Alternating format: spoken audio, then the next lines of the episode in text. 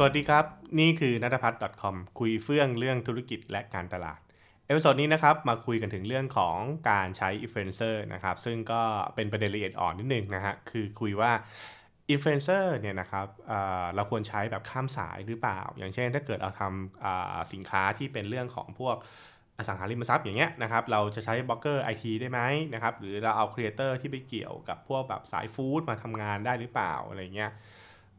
หรือแม้กระทั่งถ้าเกิดเรามุมมองกลับก็คืออินฟลูเอนเซอร์สามารถไปรับงานข้ามสายได้ไหมใช่ไหมครับ เรื่องนี้ไม่ใช่เรื่องใหม่นะครับ เพราะว่าเอาจริงๆแล้วคุยกันมาตั้งแต่ยุค creator เพิ่งเกิดนะครับ ตั้งแต่สมัยที่ยูทูบเบอร์ไม่มีเลยนะครับ ผมก็เป็นบล็อกเกอร์มาแล้วก็มันก็เห็นประเด็นดราม่านี้มาตลอดนะซึ่งแน่นอนถ้าเกิดถามผมนะ ถามว่ามันผิดไหมมันไม่ผิดฮะแน่นอนมันไม่ทางผิด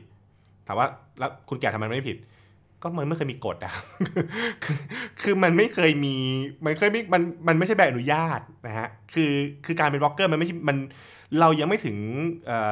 จุดที่เรามีใบอนุญาตประกอบอาชีพ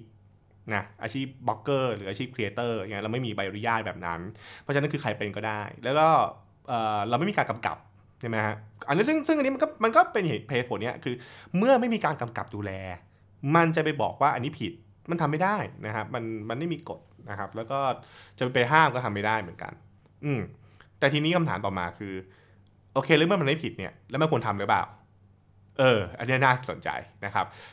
ผมก็ถามต่อว่า แล้ว แล้วทำไมไม่ควรทำล่ะ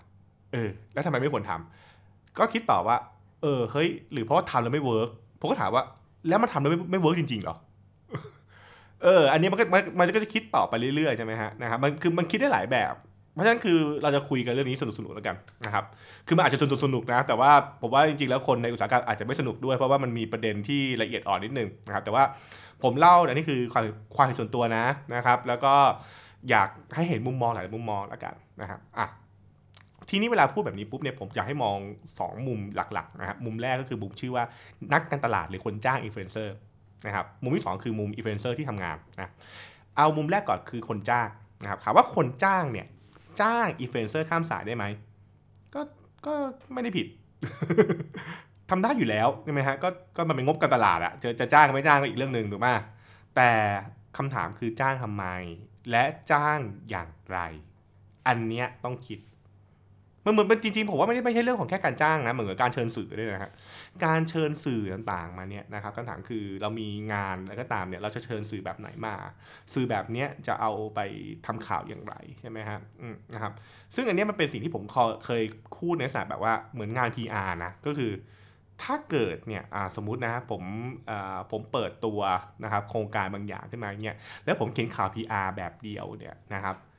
ราะฉะนั้นเนี่ยผมก็จะเชิญสื่อที่นำข่าวนี้ไปลงแล้วมันดูเข้าท่าถูกปะแต่ถ้าเกิดสมมติผมเขียนข่าว PR 5เวอร์ชันซึ่ง5เวอร์ชันเนี่ยผมเล่าเล่าสินค้าผมในในมุมมองที่ต่างกัน ผมเล่ามุมมองเทคโนโลยี ผมเล่ามุมมองเรื่องของการลงทุน ผมเล่ามุมมองเรื่องของไลฟ์สไตล์ผมเล่ามุมมองเรื่องของอความสร้างคิดสร้างสรรค์ เพราะฉะนั้นเนี่ยมันก็จะทำให้ผมสามารถที่จะคุยกับ creator หรือสื่อได้ 5 แบบถูกไหมฮะห้าแบบ ซึ่งมันก็คล้ายคล้ายหลักการเดียวกันก็คือว่า ถ้าเราต้องการบริหารสิ่งที่ชื่อว่าคอนเทนต์หรือสารนะครับที่เกี่ยวกับการตลาดเนี่ยกับสินค้าหรือโปรดักต์เราเนี่ยเราจำเป็นต้องบริหารมันในมุมมองมุมมองเดียวหรือเปล่า อันนี้คืออันนี้อันนี้คำถามนะนะฮะมันไม่ได้บอกว่ามันต้องหรือมันไม่ต้องนะฮะมันสามารถมีความเป็นไปได้ผมพูดอย่างกันมันมีความเป็นไปได้ที่คุณสามารถที่จะเล่ามันในมิติที่แตกต่างกัน อย่างเช่น สมมุติคุณเล่าเรื่องของอโครงการอสังหาริมทรัพย์ คุณสามารถเล่ามุมมองของการที่มันเป็นเทคโนโลยีเช่น smart home คุณอาจจะเล่าเรื่องของสิ่งแวดล้อมนะฮะคุณอาจจะเล่าเรื่องของไลฟ์สไตล์นะครับคุณอาจจะเล่าเรื่องของอสังหา ซึ่งอสังหาคืออสังหาอยู่แล้วใช่ไหมซึ่งอสังหาก็พูดอีกเรื่องของดีไซน์ เรื่องของการลงทุนต่างๆไป ซึ่งแน่นอนว่ามันสามารถที่จะเอาคนที่สามารถที่จะเล่าเรื่องนี้ต่อได้ในหลาย ๆ แบบ แปลว่าเราสามารถเอาอินฟลูเอนเซอร์หรือ creator ที่เขามี content เกี่ยวโยงกับประเด็นพวกนี้มาเป็นคนเล่าต่อให้ได้ เช่นเราอาจจะเอาใช่ป่ะแหละเป็นนักดีไซเนอร์มาเล่าให้ฟังว่าเออบ้านหลังเนี้ยนะครับมันดีไซน์แล้วมันมีเป็นยังไงเป็นต้นอ่าให้เห็นความงามของบ้านใช่ไหมนะครับเราเอาเทคโนโลยีมาไอทีแบบว่าอุ้ยบ้านหลังนี้เนี่ยนะใช้เทคโนโลยีมันเจ๋งมาก นี่คือ smart home รุ่นใหม่แล้วว่าไปก็อันนี้ก็ก็ไม่ผิดอะไรใช่ไหมอะนะฮะ เพราะฉะนั้นถ้าเกิดเรามองมุมนี้ก็คือ เราหา storyteller นะครับ คนที่แตกต่างกันมาเล่า แต่ละ story ที่ไม่เหมือนกัน แต่มันวนอยู่กับคำว่าบ้านหลังเนี้ยหรือโครงการนี้ได้นะครับ อันนี้ก็คืออแบบหลักการนะฮะเพราะฉะนั้นเนี่ยมันคือซึ่งอันเนี้ยนะครับ ผมบอกว่ามันคล้ายๆอย่างนี้เลยหรือมันถามบอกว่า คุณว่าผู้ชายรีวิวเสื้อผ้าผู้หญิงได้ไหมทำไมจะไม่ได้ล่ะ ซึ่งซึ่งแน่นอนผู้หญิงผู้หญิงบอกว่าเฮ้ยมันจะรีวิวได้ยังไง ผมบอกว่าแน่นอนผู้ชายใส่คงไม่ได้หรอก แล้วก็คงไม่เข้าใจด้วย แต่ผู้ชายอาจจะรีวิวได้ว่า ผู้หญิงใส่ชุดเนี้ยผมชอบ ใส่ชุดเนี้ยผมเฉยๆคือรีวิวในมุมมองของคนที่เป็นคนมองมาชุดนี้ไงแต่ไม่ใช่คนใส่นะใช่ไหมฮะ คือเขามองว่าโอเค ถ้าผมเดทกับแฟนที่ผมแต่งชุดแบบนี้อะไรอย่างเงี้ย อ่า มันมันมันมันอาจจะมองแบบนี้ได้ คืออย่างผมเวลาเวลาผมผมเล่าเรื่องนี้ชอบในคลาสนะผมบอกว่าจะให้ผู้ชายรีวิวลิปสติกเนี่ย คือคุณคงไม่ใช่รีวิวแบบมั่งทาเองอะแต่คุณคงรีวิวแบบว่า ผู้หญิงทาลิปสติกเนี่ยผมชอบอย่างนี้เป็นต้นคือเป็นมันมันคือโอปิเนียน มันคือความเห็นจากมุมมองของคนที่เป็นใช่ว่าแหละ เป็นคนที่ได้รับรับผลกระทบทางอ้อม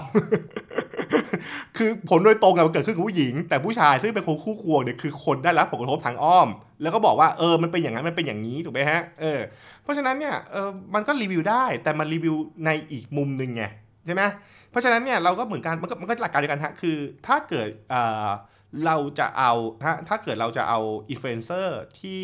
คนละบทบาทมารีวิว มันก็ได้ แต่คุณต้องรู้ไว้ว่าเอาเขามาทำอะไรนะแม่แล้วเอาเอาเอาเขามาเล่าเรื่องอะไรแล้วมุมมองไหนนะครับ มันไม่มีกฎอยู่แล้วนะในสินค้าทุกๆอย่างนั่นแหละเอ่ออย่างเช่นนะครับ คุณอาจจะเปิดอย่างเช่น คุณเห็นแบงค์เนี่ยแบงค์เขามีเอาพวก food blogger มาเอา travel blogger มาเป็นต้นเขาก็มาเล่าเล่าเรื่องบริการของเขาผ่านคนที่ใช้บริการแตกต่างกันไปถูกปะ อ่ามันมันมันก็ได้เหมือนกันนะครับ เพราะว่าอ่าเพราะว่ามันอาจจะเกิดขึ้นจากการที่เข้าใจว่าเฮ้ยฐานแฟนของคนกลุ่มนี้เป็นฐานของลูกค้าเรา ซึ่งอันนี้ก็เป็นเรื่องของอีกมุมหนึ่งนะ มันคือมุมของการวิเคราะห์ว่าครับว่าฐานแฟนของอินฟลูเอนเซอร์นั้นน่ะเป็นลูกค้าเราหรือเปล่า และถ้าคนคนนี้เป็นลูกค้าของเราเนี่ยนะครับฐานแฟนของคนนี้นะเป็นลูกค้า เราก็อยากจะสื่อสารไปคนกลุ่มนี้ผ่านตัวอินฟลูเอนเซอร์คนนี้นะครับเออแต่ตรงนี้เนี่ยนะครับมันจะมีประเด็น ที่มันเพิ่มขึ้นมานิดนึงก็คือบอกว่า ทีนี้เราต้องเข้าใจก่อนว่าเราเอาคอนเทนต์อะไรให้อินฟลูเอนเซอร์คนนี้พูด และสิ่งที่เขาพูดเนี่ยมันดูประหลาด มันดูต่างไปจากคอนเทนต์ทั่วๆไปที่เขาทำหรือเปล่า คือถ้าเกิดว่าอะไรก็ตามที่มันดูฉีกแบบทุกวันนี้ปกติก็พูดมือถืออยู่ๆนี่พูดบ้านอย่างเงี้ย คือแน่นอนฮะ คนดูมารู้ทันทีครับ มันจ้าง มันจ้างแล้วมันพยายามฝืนถูกป่ะมันจ้างแล้วพยายามฝืน ซึ่งพอมันฝืนปุ๊บแปลว่าอะไรฮะความเห็นนี้มันก็รู้ทันทีว่ามันเป็นมันเป็นความเห็นที่มันไม่จริง มันเป็นความเห็นที่มันเชื่อถือไม่ค่อยได้ใช่ไหมครับ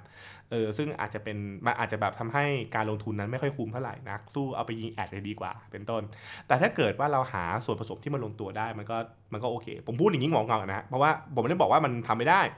แต่มันมีเรื่องที่ต้องคิดประกอบ เช่น ถ้าเกิดคุณเอาอินฟลูเอนเซอร์ซึ่งไม่ได้อยู่อยู่คนละสายของคุณเนี่ยมาพูดเรื่องนี้ เนื้อหาที่คุณพูดเนี่ยมันเป็นเนื้อหาที่มันแปลกประหลาด แล้วคนดูจับทางได้ว่ามันเป็นการจ้างใช่หรือไม่ ถ้าคนดูจับทางได้ว่าใช่หรือเป็นเป็นโฆษณานะฮะความน่าเชื่อถือมันหายไป ถ้าเกิดคุณต้องการให้มันเกิดรีวิวนะ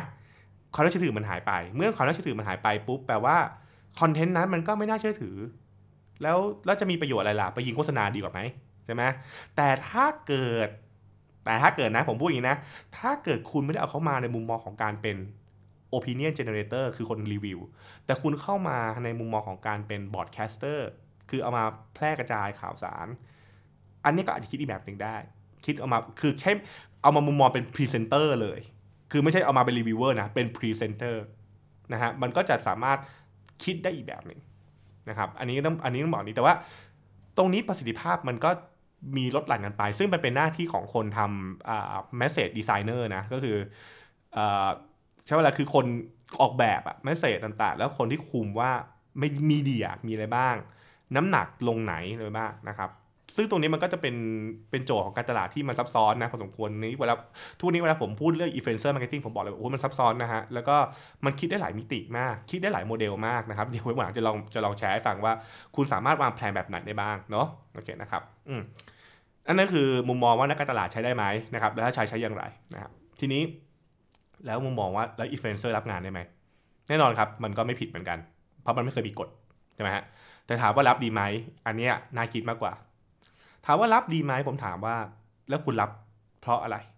รับเพราะว่าอยากได้เงินอ่าถ้าอยากได้เงินคำถามคือ แล้วคุณไปรับงานอื่นที่ได้เงิน แต่ว่ามันเป็นเรื่องที่มันตรงกับคุณดีกว่าไหมอืมนะฮะนะครับ มัน เออมันมันมันมันมีผลมากน้อยแค่ไหน การทันมาก็คือว่ามันนึกให้อย่างนี้นะฮะมันเหมือนว่าการที่คุณรับงาน การที่คุณรับงาน การที่รับคอนเทนต์ไปเนี่ยนะครับทำคอนเทนต์ออกมา มันคือ branding ของตัวเราถูกปะซึ่งถ้าเกิดว่าคนเห็นว่าเรารับงานสะเปะสะปะเนี่ยมันก็เหมือนดารารับงานมั่วซั่วพอรับงานมั่วๆปุ๊บเนี่ยมันก็กลายเป็นว่าแบบเหมือน branding ภาพมันก็ไม่ดีถูกไหมฮะเออมันก็ต้องแบบว่ามันมันก็จะมี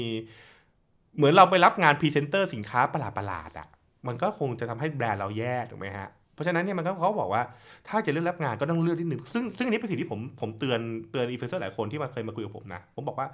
เลือกรับงานหน่อย อย่ารับงานแบบเฮ้ยใครให้เงินมาก็เอาไม่ใช่นะครับ คือคือบางอย่างเนี่ยได้เงินเนี่ยมันระยะสั้นมันได้เงิน ระยะยาวมันทำให้ตัวเราเนี่ย มันดูน่าเชื่อถือน้อยลงไปเรื่อยๆ คือ คือเมื่อไหร่ก็ตามเนี่ยนะครับผมผมพูดเสมอว่าความสัมพันธ์ระหว่างอินฟลูเอนเซอร์กับคนดูเนี่ยที่สำคัญมันคือเรื่องของความเชื่อถือ เมื่อไหร่ก็ตามที่ความเชื่อถือนี้มันหายไปเนี่ย commercial value คือมูลค่าทางการตลาดเนี่ยเราจะหายทันทีนะฮะมันจะหายมันมันจะหายปุ๊บเลยไปรีวิวของที่คุณไม่ถนัดไปรีวิวของที่คุณไม่ไม่ไปรีวิวของที่คุณไม่ควรจะรีวิวเนี่ยนะครับมันก็จะทำให้คนเนี่ยมองว่า อ๋อคุณก็สุดท้ายคือคุณก็เอาเงินใช่ไหมแล้วแล้วพอไปอย่างนั้นปุ๊บความเห็นที่คุณได้มามันก็มันก็มันก็ไม่ความเห็นจริงอะถูกป่ะต่อให้เราจะพูดบอกว่าอุ้ยอันนี้ผมรับเงินมาแต่ผมก็เอ่อถ้าว่าแต่แต่แต่ผมพยายามพูดความจริงนะแต่ผมก็พูดซื่อๆนะ ถ้าเกิดเขาไม่จ้างอะคุณจะทำคอนเทนต์ป่ะเข้าใจปะคือถ้าเกิดเขาไม่จ้างคุณนะคุณจะทำคอนเทนต์นี้ป่ะ คุณก็ไม่ทำถูกป่ะ ซึ่งเขาไม่ทำปุ๊บแปลว่าอะไรมันคอนเทนต์นี้มันถูก bias แต่ต้นนะฮะมันถูกมันมีมันมีความลำเอียงแต่ต้น ผมไม่ได้บอกว่ามันจ้างไม่ได้ ผมผมไม่ได้บอกว่ารับงานไม่ได้ ผมว่ารับได้ แต่การรับเนี่ยคุณต้องคิดพิจารณาดีๆนะ ว่ามันส่งผลต่อแบรนด์ตัวเราหรือเปล่า มันส่งผลต่อแบรนด์มันมันทำให้ภาพลักษณ์เราเป็นยังไง ในระยะสั้นในระยะยาวใช่ไหมครับเออแล้วแล้วผมบอกให้เลยนะบางคนบอกอุ้ยแค่งานชิ้นเดียวเอง เชื่อผมเถอะฮะ ไองานชิ้นเดียวเนี่ยทำเจ๊งกันมาเยอะมากแล้วนะครับ และและที่สำคัญคือ คนที่จับผิดคุณจะจับไองานชิ้นนั้นอะแม่นยำมาก ๆ ผมพูดได้เลย ผมพูดได้เลยครับนี่นี่นี่คือสิ่งที่เกิดขึ้นนะครับ แล้วเมื่อมันความผิดพลาดเกิดขึ้นนะครับ กว่าที่คุณจะกลบหรือคุณจะลบมันได้นี่มันนานมากจริงๆคือมันต้องเหนื่อยมากๆนะครับเพราะฉะนั้นเพราะฉะนั้นเนี่ยเออก็ก็ลองคิดแล้วกันนะครับ เพราะฉะนั้นคือมันมันก็เลยกลับมาไงว่า คือเหมือนอินฟลูเอนเซอร์ถ้าเกิดจะรับงานพวกเนี้ยก็ต้องพิจารณาดีๆ ว่าหนึ่งรับไปทำไมนะครับ แล้วรับไปเนี่ยเราจะทำแบบไหนทำออกมาแล้วเราคิดว่าคนดูเราเขาจะ appreciate เรื่องนี้หรือเปล่า เขาจะโอเคกับมันหรือเปล่าใช่ไหมนะฮะ คือ คือเราคงโอเคแหละในแง่ว่าเราคงได้ตังค์อะถูกไหมเราก็ได้คอนเทนต์เนี่ย แต่ความคือ แล้ว แล้วคนผู้ฟังเราเนี่ยเขาโอเคกับการที่เห็นเราไปทำงานแบบนี้หรือเปล่า ใช่ไหมแล้วเขาเห็นกับการที่เราทำคอนเทนต์แบบนี้หรือเปล่านะครับ ก็อันนี้ก็คือต้องต้องคิดไว้แล้วกัน เพราะอย่าลืมนะ ผมก็พูดเสมอเวลาผมพูดคอนเทนต์นะเรื่องอินฟลูเอนเซอร์นะสินทรัพย์ของอินฟลูเอนเซอร์ไม่ใช่ยอดคนดู สินทรัพย์อินฟลูเอนเซอร์คือความน่าเชื่อถือนะครับถ้าเกิดคุณไม่มีความน่าเชื่อถือ คุณไม่มี commercial value อยู่ในสายตานักการตลาดเพราะเกิดคุณขายแค่ reach เขาซื้อ Facebook reach ก็ได้ เขาซื้อ Instagram reach ก็ได้ใช่ไหมครับเขามีคนจำนวนมากที่พร้อมจะให้ reach ได้ใช่ไหมครับ อันนี้ก็เป็นเป็นมุมมองนะ เพราะฉะนั้นเนี่ยถ้าเกิดจะไปรับงานอะไรนะครับเขาก็เลยแนะนำแบบนี้แนะนำแบบนี้ งานที่มันเทียบเคียงต่อไปจาก branding ตัวคุณได้ ซึ่งวันนี้มันเป็นที่มาว่าหลาย ๆ คนพยายาม positioning ตัวเองเปลี่ยนไป จากเช่นจากตอนแรกเริ่มจากมือถือ แล้วก็มาเป็นสินค้าไอทีแล้วก็มาเป็นไลฟ์สไตล์เป็นต้นคือพยายามไปไปกว้างๆมากขึ้นเรื่อย ๆ นะครับ ไม่ผิดนะ ผมบอกไม่มันไม่มันไม่ผิดนะฮะเออนะครับ แต่ว่าเมื่อมันเป็นกว้างนะครับ มันก็มันก็พูดได้เยอะ แต่มันอาจจะทำให้ไม่มีความชำนาญ บางคนก็เลือกจะเป็นมุมแคบคือเป็น expert นะครับ แล้วก็เป็น key opinion leader ก็ไม่ผิดเหมือนกันนะครับ อันนี้มันอยู่ที่ branding ของตัวอินฟลูเอนเซอร์เองว่าอินฟลูเอนเซอร์เลือกที่จะ branding ตัวเองเป็นอะไร และเราจะทำงานอย่างไรเพื่อที่จะ branding นั้นออกมานะครับ อันนี้เป็น เป็นประเด็นที่ครีเอเตอร์ต้องคิดนะนะครับซึ่งผมว่าจริงๆแล้วมันน่าจะมีคอร์สสอนเรื่องนี้นะคือเรื่องของแบบว่าการทำ branding ของตัวครีเอเตอร์ว่าครีเอเตอร์ควรจะมี personal branding อะไรเนาะนะครับเออก็เอ่อนี่คือความเห็นส่วนตัวผมนะนะครับอย่างที่ผมบอกมันไม่ผิด แต่ว่าต้องคิดคิดว่าทำทำไมทำแล้วคุ้มไหมทำแล้วเวิร์กไหมทำแล้วบอกไหมซึ่งปัจจัยที่ทำให้เวิร์กก็มี ปัจจัยที่ทำแล้วไม่เวิร์กก็มีนะฮะ ต้องคิดจากหลาย ๆ มิติเยอะมากๆนะครับผมอืมเห็นด้วยไม่เห็นหรืออย่างไรก็แชร์กันมาได้นะครับ แล้วก็ผมก็เล่าในประสบการณ์ส่วนตัวผมนะ ที่ผมก็วนอยู่วงการเนี่ยมา มาตั้งแต่สมัยแบบว่า Twitter จนถึงจนถึง Facebook เป็นเยอะมากทีเดียวตอนนี้ก็ผมตอนนี้ผมก็คงไม่ใช่อินฟลูเอนเซอร์แล้วมั้งเดี๋ยวนี้คนอื่นก็แซงผมไปเยอะแล้วนะครับผมแต่ว่าก็เล่าในมุมมองว่า ก็เนี่ยเป็นทั้งครีเอเตอร์เป็นทั้งแบรนด์มาก่อนด้วย แล้วก็เคยจ้างอินฟลูเอนเซอร์มาผมผมก็มีมุมมองของผมนะ โอเคนะครับ อืมโอเคนะครับ นี่คือสิ่งที่คุยกันใน episode นี้นะครับ ติดตามกันใน episode หน้านะครับผมสำหรับวันนี้สวัสดีครับ